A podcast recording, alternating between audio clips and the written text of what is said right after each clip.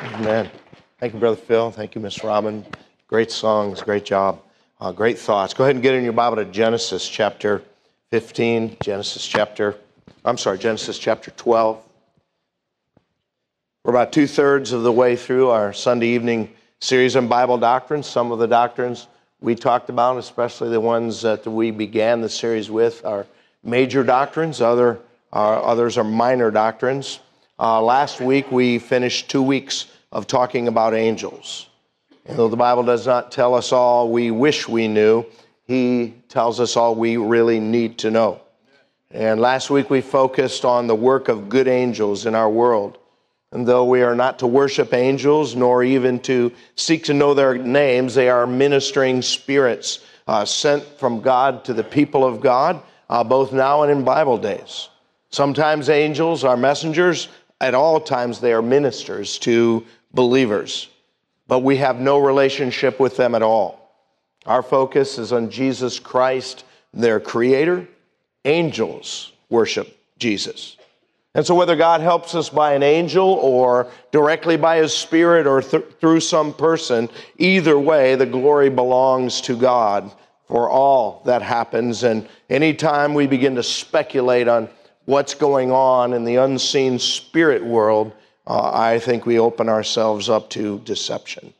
Tonight, uh, we're going to begin a new subject that will, I think, hold the interest of some here tonight, but be of little interest to others. I don't know if you've ever really thought about it deeply, but most subjects are like that. Uh, people are at different places in their spiritual walk, they are in different circumstances in life, and people have different gifts.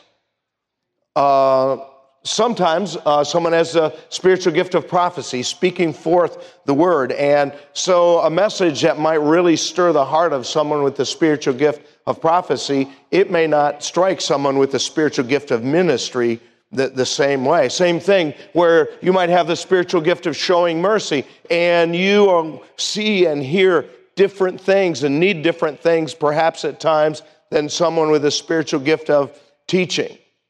Now, though this subject, I, am sure, won't interest everyone here, uh, this subject does have a lot of practical applications in our spiritual walk and uh, our prayer life and what we think about a couple of political issues.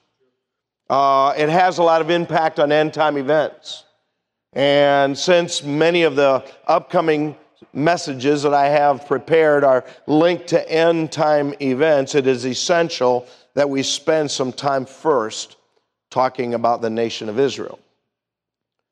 Now, with a subject like this one, to be honest with you, I really struggle. I don't know how in depth I should teach on a Sunday night. Uh, I mean, this is not the Bible Institute college class, and I, on Sunday nights I use those uh, opportunities to speak on deeper things than I typically do on Sunday mornings. And if you're here on a Sunday night, uh, by the way, you likely have more than just a passing interest in, in Bible things, and I, and, and I respect that.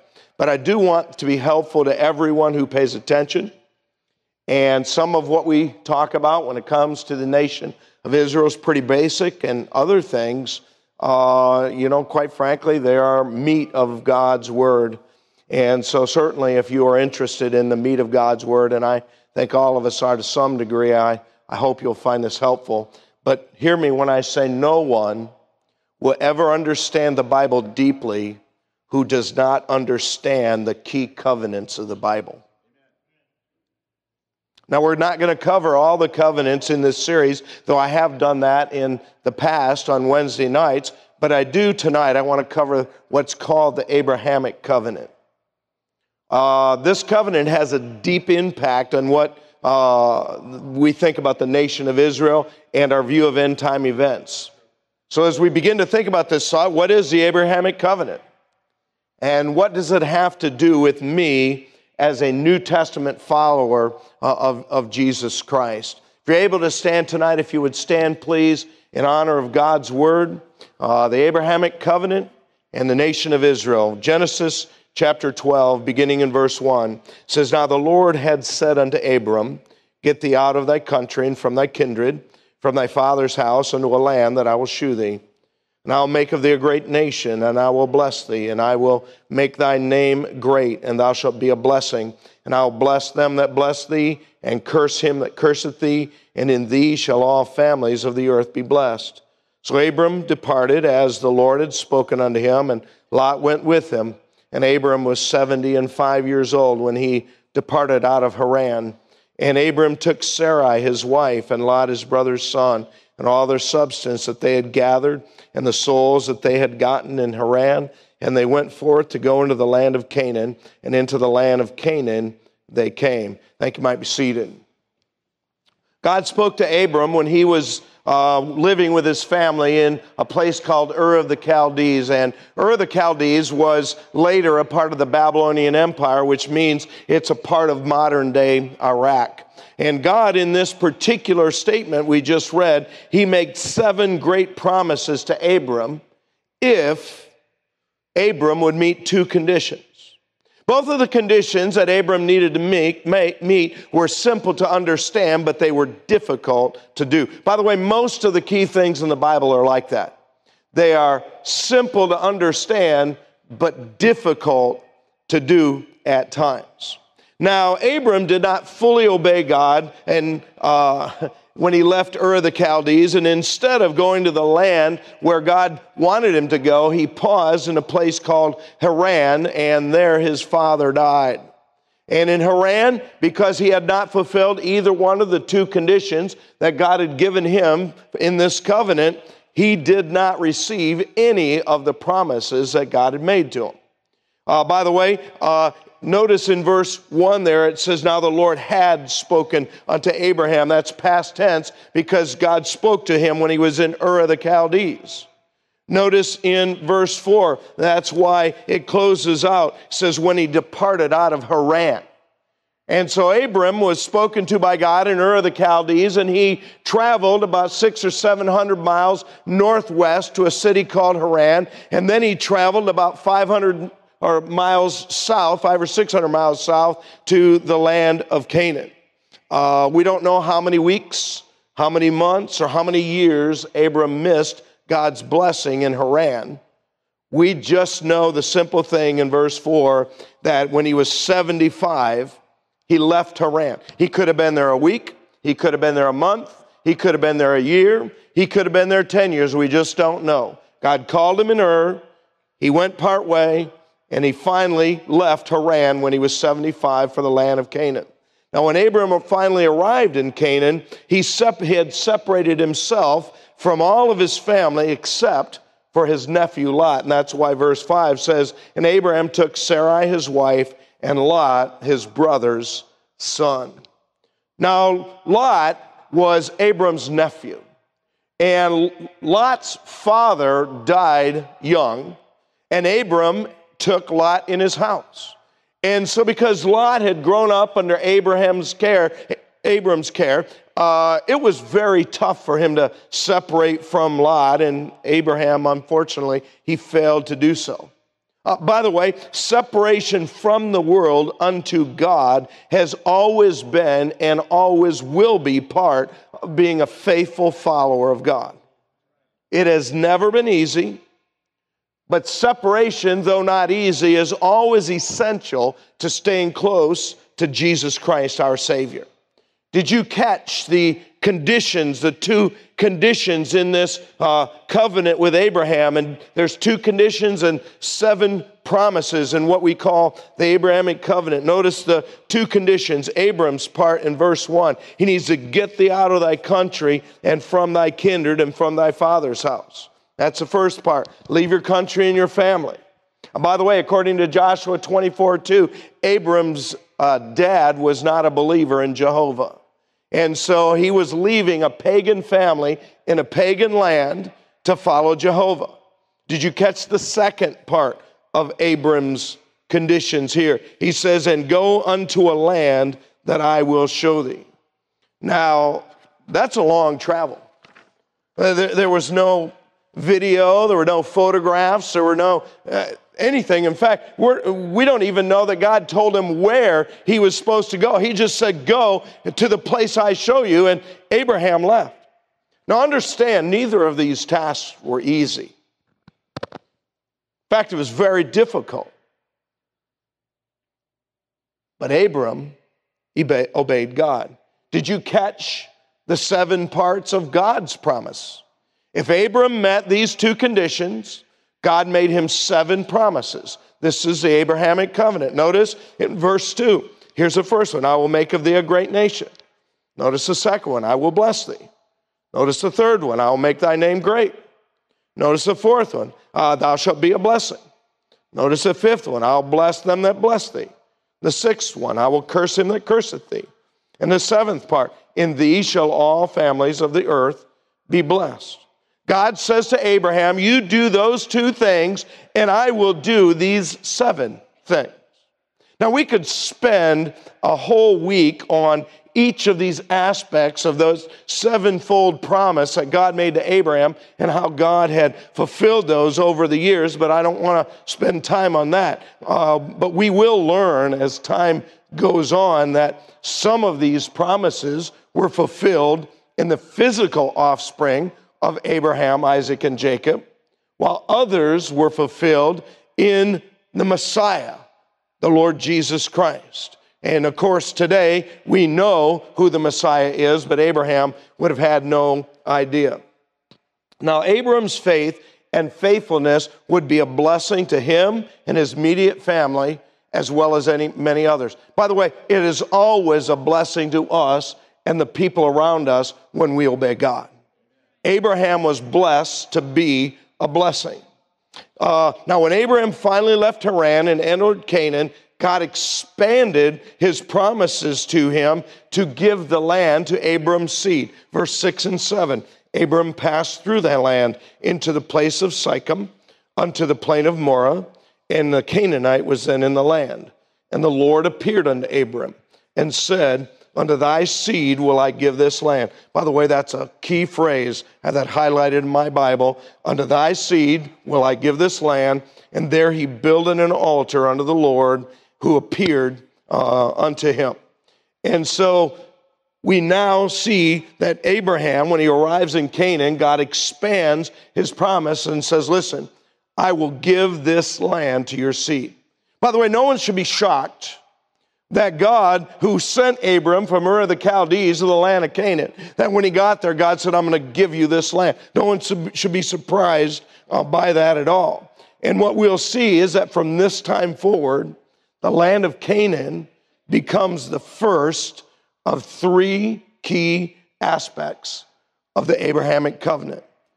There's no condition attached to this promise. The land belongs to Abram's seed. Now, that can't be said about everything God promised because Abram hasn't yet fulfilled both of his requirements. The land of Canaan is unconditionally promised to Abram's seed, the promise of a faithful God. Which brings up a question just who is that seed of Abraham to whom the land is promised?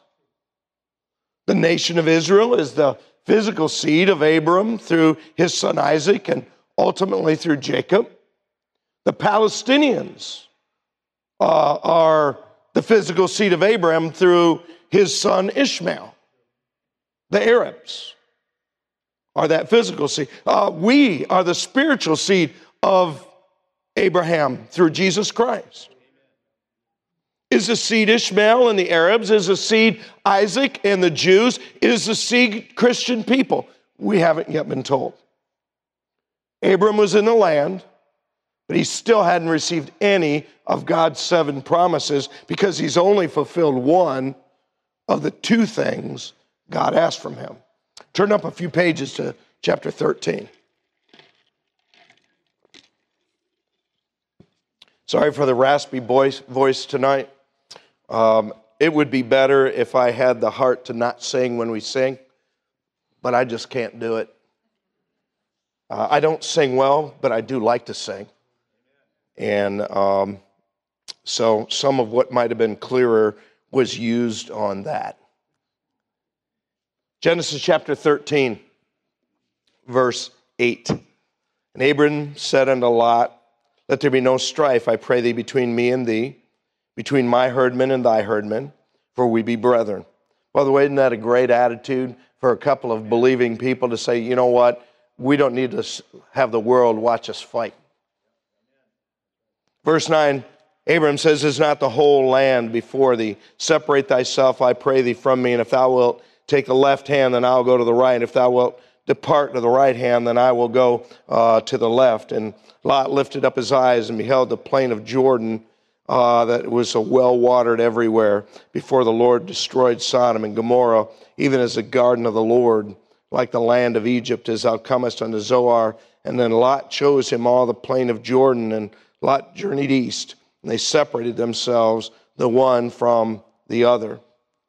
Uh, we're not told how many years passed between Abraham coming into Abram coming into the land and his separation from Lot, his nephew. We do know that Abram lived without the blessings, full blessings of God for years if the Bishop Ussher chronology is right, as much as five or six years because he hadn't fulfilled both parts of what God offered him when God offered him this covenant.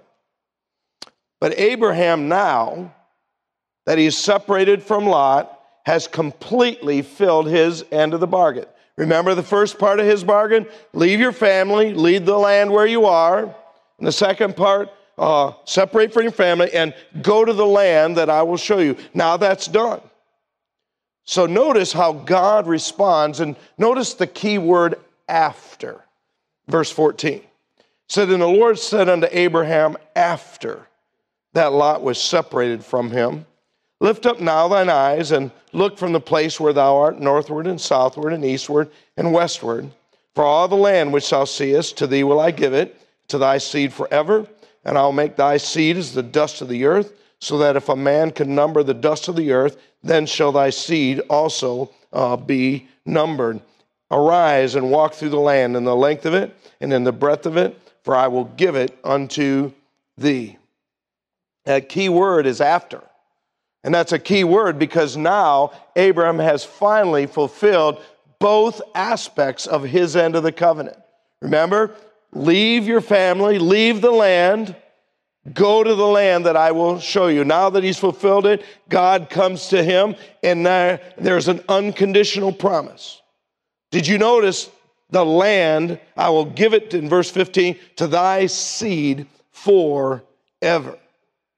Now, seed, obviously, here uh, is something other than Jesus. Jesus is singular. But in verse 16, I will make thy seed as the dust of the earth. So, this is a little hint. God is beginning to kind of shed a little bit of light on what God means when he talks about seed. And we see the second key aspect of the Abrahamic covenant the numerical growth of Abram's physical seed. It's an unconditional promise.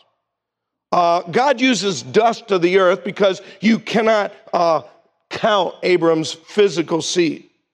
You wouldn't be able to number it. Part of that is that it's such a large number, and part of the reason is that, humanly speaking, we really don't know, even with modern genetics, who exactly God considers the physical seed of Abraham, Isaac, and Jacob. God knows who they are. But beyond us linking the last name of Cohn, K O H N, or Cohen, C O H M, uh, C O H E N, uh, with the Levitical tribe of the priests. And so we know people with that name are Levites. Uh, beyond that, we don't know anything. The second key aspect of the Abrahamic covenant, the numerical growth of Abram's physical seed. Who is the seed? To whom these promises are made. Now, we're told in the Bible that Abraham had eight sons. There's four ways we can look at this seed thing. Which one uh, is the seed of Abraham? They all are, but to whom is the promise made? Uh, first, you can be the spiritual. Uh, keep your hand there. Go to Galatians chapter 3. Keep your hand there. We'll pop back there in a minute. Galatians chapter 3.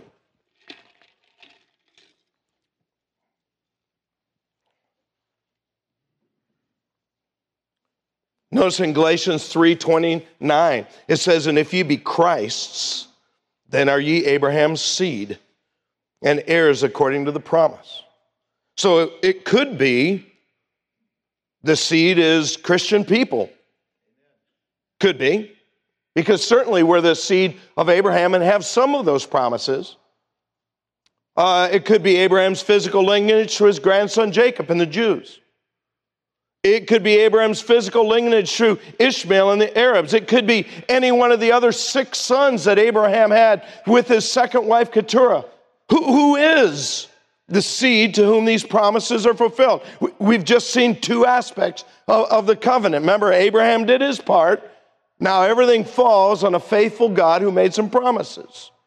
The promise, the land, the promise, the multiplied seed, and we've got some a little bit of light on it, but not fully yet. That wow, that that, that seed is multiplied, and, and Jesus is one. Who is the seed? Now, by the time, and going back to Genesis 13, where we were before.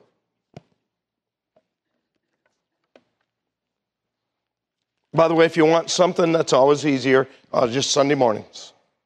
Uh, sometimes on Sunday nights, we're going to dig in a little bit, and, and I get it. To some of you, this is about as interesting as fingernails on a chalkboard. And to others of you, again, depending on where you are in your spiritual life and your spiritual gifts, this is very interesting stuff. I'll tell you what, this is a foundational truth to all the Bible. Foundational truth to all the Bible.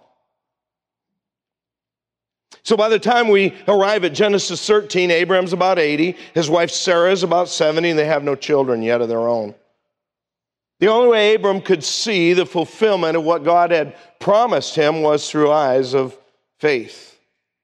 He didn't yet have any physical offspring. He didn't yet own any part of the land whatsoever for the seed to multiply like the dust of the earth. Several years pass. Abram continues to walk with God by faith.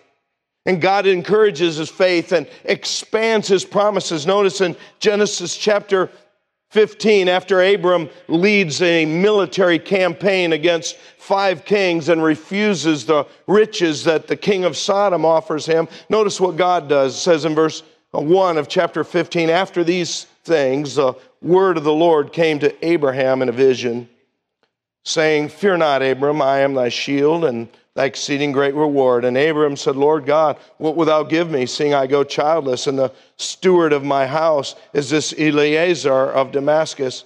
Uh, Abram said, Behold, to me thou hast given no seed, and lo, one born in my house is mine heir. Say, what's he talking about? It was an ancient custom that if you didn't have any physical descendants, one of your uh, close servants in your house, you could make the child of that servant your heir. That's what Abram's talking about. Abraham is struggling in his faith. God, God, you said you'd multiply my seed. God, you said you'd give my seed this land. I don't have anybody. Uh, was a great man, he's still just a man. And so he's struggling. He said, God, what's going on here? And God goes on in verse 4 and he says, Behold, the word of the Lord came unto him, saying, This shall not be thine heir, but he that shall come forth out of thine own bowels shall be thine heir. And he brought him forth abroad and said, Look now toward the heaven. Tell the stars if thou be able to number them. And he said unto him, So shall thy seed be. And he that's Abram believed in the Lord, and he counted it to him for righteousness. And he said unto him, I am the Lord that brought thee out of Ur of the Chaldees to give thee this land to inherit. And we'll stop there for now. Abraham is struggling. We see the repetition of these key aspects. Abraham would inherit the land, the numerical growth of his seed, and now instead of being likened unto the dust of the earth, it's likened unto the stars of the sky. From what I am told, that depending on where you are in the earth and look up, you can see between 2,000 and 6,000 stars. That's all that promise would have meant to Abraham, but understand God saw more. God understood that in our own galaxy there are several hundred billion stars, and God knows that there are several hundred billion galaxies. And what God was saying to Abraham is what he said when he was talking about the dust. He said, Listen, it's going to be a large number, and you will not be able to count them. Same repetition of these two key aspects. He said, Why are you repeating that? Because God does. He's establishing a foundational truth in the beginning of the Bible that he plans to carry all the way through the Bible, all the way to end time events. Notice God is going to confirm these promises to Abraham in verse 8. He said, Lord God, whereby shall I know that I shall inherit it? That's Abraham struggling with his faith. He said unto him, God says, Take me an heifer of three years old, and a goat of three years old, and a ram of three years old, and a turtle dove, and a young pigeon. He took him unto him all these, and divided them in the midst, and laid each piece one against the other. But the birds divided he not. And when the fowls came down upon the carcasses, Abraham drove them away. Say, what's going on? Ancient covenants were very often uh, completed and done by cutting these animals in half. And they would put one half on each side, and the two parties who were making the covenant, they would walk in between these two bloody carcasses cut in half. So, why would they do that? Because it was a huge deal to make a covenant. And so God says, You get ready to make this covenant with me. Verse 12, and when the sun was going down, a deep sleep fell on Abram. And lo, and horrible, and horror of great darkness fell upon him. And he said unto Abram, Know of a surety that thy seed shall be a stranger in a land that is not theirs, and shall serve them, and they shall afflict them four hundred years. And also that nation whom they shall serve will I judge, and afterward shall they come out with great substance. And thou shalt go to thy fathers in peace. Thou shalt be buried in a good old age. But in the fourth generation they shall come hither again, for the iniquity of the Amorites is not yet full. By the way, let's, let's stop there. Did you notice God here absolutely, positively, clarity, without any question of a doubt, defined seed? In the same incident, when the seed was going to inherit the land and the seed was going to be at the star. Did you see in verse 13 who the seed is? They will, thy seed shall be a stranger in a land that is not theirs, shall serve them, and they shall afflict them 400 years. This is not the Messiah, this is Israel.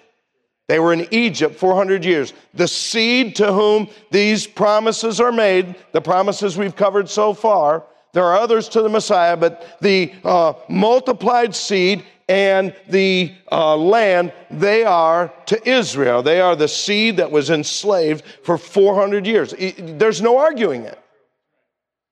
No New Testament definition of Israel being spiritual Israel has, you can't read that back into this. And so when we answer this question, we're confronted by uh, to whom is the seed? Who, who is the land promised to? Who's the promise of the multiplication? It's to the physical offspring of Abraham, and as we'll see in a minute, through Isaac and ultimately through Jacob, unquestionably. Now, this is an unconditional covenant. Normally, when someone made a covenant, both parties walked in between these carcasses that have been cut in half. But notice what happens because God wants to make sure that this promise has nothing to do with Abraham does or does not do. Notice God symbolized here, passes through them. In verse 17, it came to pass that when the sun went down and it was dark, behold, a smoking furnace and a burning lamp that passed between those pieces. And God is symbolized here by that smoking furnace and burning lamp. Abraham was sleeping. God says, I'm going to keep these promises. says in verse 18, the same day the Lord made a covenant with Abraham, saying, Unto thy seed have I given this land. From the river of Egypt unto the great river, the river Euphrates, and then he goes on to name some people in that land. God made an unconditional promise to Abraham to give the land to his seed that would be enslaved in the land of Egypt. No doubt about it. God confirms this later on multiple occasions. Look at chapter 17 and verse 20. You say, why are you repeating this? God does. This is a foundational truth for all of the scriptures. Notice in Genesis 17, verse 20. And as for Ishmael, God says, I have heard thee. Behold, I have blessed him and will make him fruitful. These are the Arabs. Will multiply him exceedingly. Twelve princes shall he beget, and I'll make him a great nation. But my covenant will I establish with Isaac, which Sarah shall bear unto thee at the set time next year. Listen, people may not care about this much, but this matters a lot to God. That's why he keeps repeating it. Listen, John 3:16 is only in there once.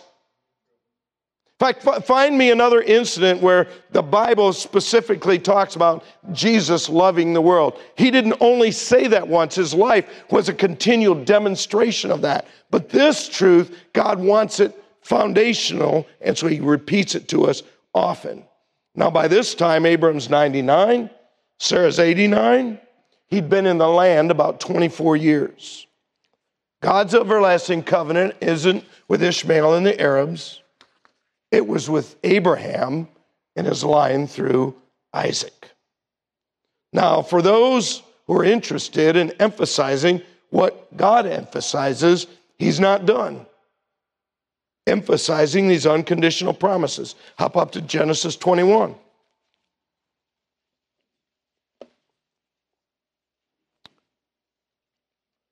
Notice God confirms again that Isaac is a seed to whom the unconditional covenant is made. When Abram sends Ishmael away in Genesis 21, uh, verse 12, uh, notice what it says. And God said unto Abraham, Let it not be grievous in thy sight because of the lad, because of thy bondwoman, and all that Sarah hath said unto thee. Hearken unto her voice, for in Isaac shall thy seed be called.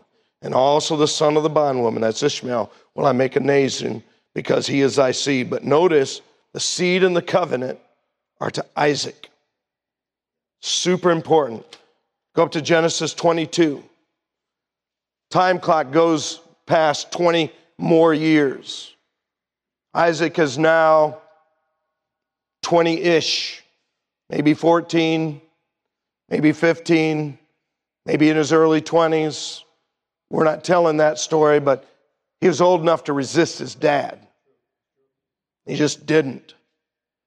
And because Isaac allowed his father to offer him there on Mount Moriah as a sacrifice, and because God saw that Abraham was willing to trust that God would raise him from the dead because the promises were through him, notice what God says to Abram again in Genesis 22, verse 15, because here God is going to add the third key aspect to the Abrahamic covenant. Genesis 22, verse 15, and the angel of the Lord called unto Abraham out of heaven the second time and said, By myself have I sworn, saith the Lord, for because thou hast done this thing and hast not withheld thy son, thine only son, that in blessing I will bless thee, in multiplying I will multiply thy seed as the stars of heaven and as the sand which is upon the seashore. And thy seed shall possess the gate of his enemies. Do you see that? Multiplied seed, land. In verse 18, and here's the third aspect of the covenant. And in thy seed shall all the nations of the earth be blessed, because thou hast obeyed me, obeyed my voice. This is the promise of the Messiah. It is a further explanation of the seventh part of God's promise. Do you remember it from Genesis 12? In thee shall all families of the earth be blessed. And now he says here, in thy seed shall all the nations of the earth be blessed. And this is a key moment in dealing with the Abrahamic covenant because we're now given the third key aspect. Remember, repeated over and over and over again. The land belongs to your seed. The multiplication belongs to your seed. And now all the earth will be blessed in your seed. And that is a specific promise of Jesus Christ and the blessing in the Messiah. God confirms all three of these aspects to Isaac. Go up to Genesis 26.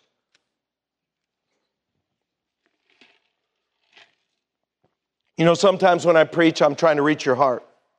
Uh, this morning, I was preaching for your heart. Uh, tonight, I'm preaching for your head. Remember, we're to love the Lord our God with all our heart, that's our affection, all our soul, that's our life, uh, all our mind, that's how we think, and all our strength, that's what we do. Uh, loving God isn't just an emotional thing. There's an aspect of loving God that has to do with how we think and believe. Notice God confirms these three aspects of his unconditional covenant to Isaac.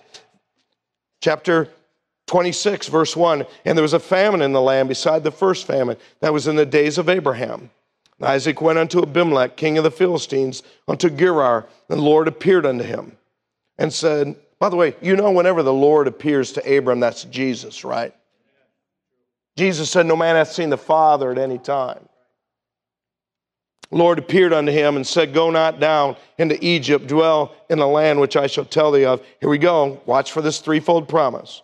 Sojourn in the land, and I will be with thee, and will bless thee, for unto thee and unto thy seed I will give all these countries, and I'll perform the oath which I swear unto Abram thy father. I'll make thy seed multiply as the stars of heaven, will give unto thy seed all these countries and in thy seed shall all the nations of the earth be blessed. Do you see all three aspects? Land, multiplied seed, the Messiah. This must be important. He's repeated it again. Go up a few chapters farther to Genesis 28, and uh, Jacob, uh, as you know, uh, was a bit of a deceiver, and actually, he was a lot of a deceiver. He deceived his father Isaac, and his brother Esau threatened to kill him, and so he left and on leaving for the land of his mother's origin, uh, he stops in Bethel and he makes a rock uh, into a pillow. And God speaks to him there. And let's read what God said. And I bet we see all three aspects of the Abrahamic covenant now given to Jacob. Genesis 28, verse 10. Jacob went out from Beersheba and went toward Haran. He lighted upon a certain place and tarried there all night because the sun was set. He took the stones of that place and put them for his pillows, and he lay down in that place to sleep.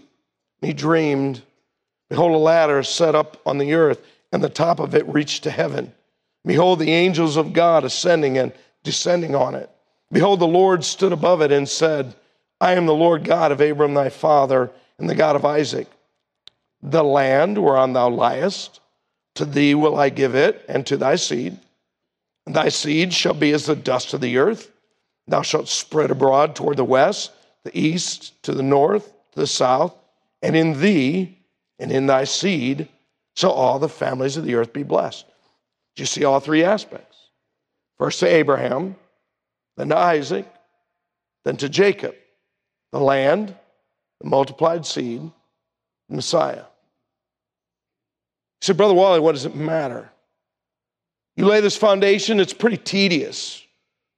But it's under, eh, eh, understanding this basic covenant is key to understanding God's dealing with the nation of Israel all through the Old Testament, through the New Testament, and for the last 2,000 years. It matters. In fact, go to Exodus chapter 32.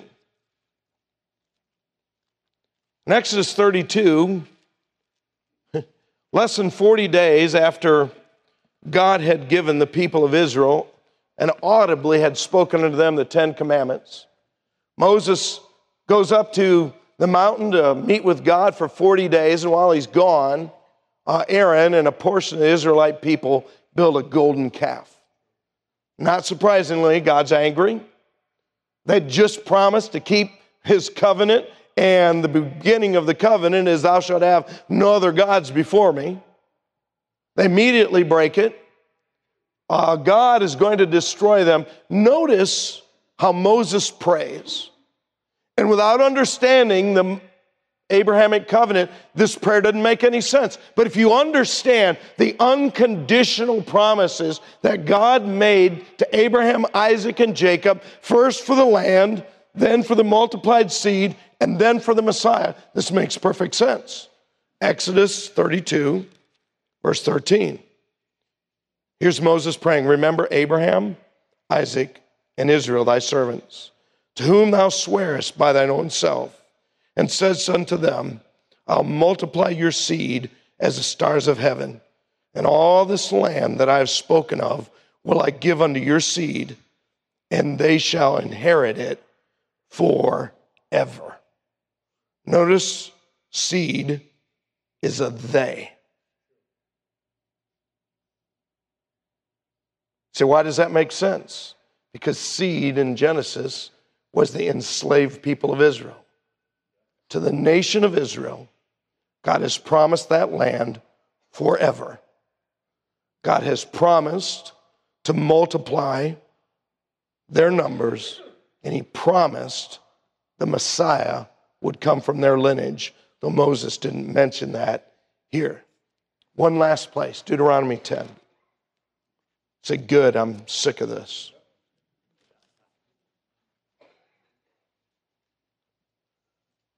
I am supposed to feed you. And some people here need different diets than others. And so some of you this morning had to just uh, hold on for a moment when I was not really teaching you anything new. And I wanted God to stir your heart. And some of you others are going to have to be patient tonight because there's people here with their mind, they want to understand these things. Notice Moses refers to this promise, and again, seed is clearly Israel. Deuteronomy chapter 10, verse 14. Deuteronomy 10, 14. Behold, the heaven and the heaven of heavens is the Lord's, thy God, the earth also, with all that therein is. Only the Lord had a delight in thy fathers to love them, and he chose their seed after them, even you, above all people as it is this day. The seed, Israel, loved by God, chosen above all people. Listen, this covenant is the only way to understand and explain why God doesn't wipe Israel off the map 50 different times in the Old Testament and who knows how many times in the last 2,000 years. But God said, Abraham, you do these two things. I'll do these seven things. And then he unconditionally promised the land to his physical seed Israel, the multiplication to the physical seed Israel, and the Messiah, Jesus Christ. If you're here tonight and you're not saved, you need the Messiah. It is through Jesus Christ that all the families and nations of the earth are blessed. I hope you're not just a Baptist, because if you're just a Baptist and miss Christ, you're going to be cast into the lake of fire. And I would to God you'd turn to Jesus. And if you belong to Christ, isn't it a wonderful thing that we have a faithful God who can make promises that no man could keep?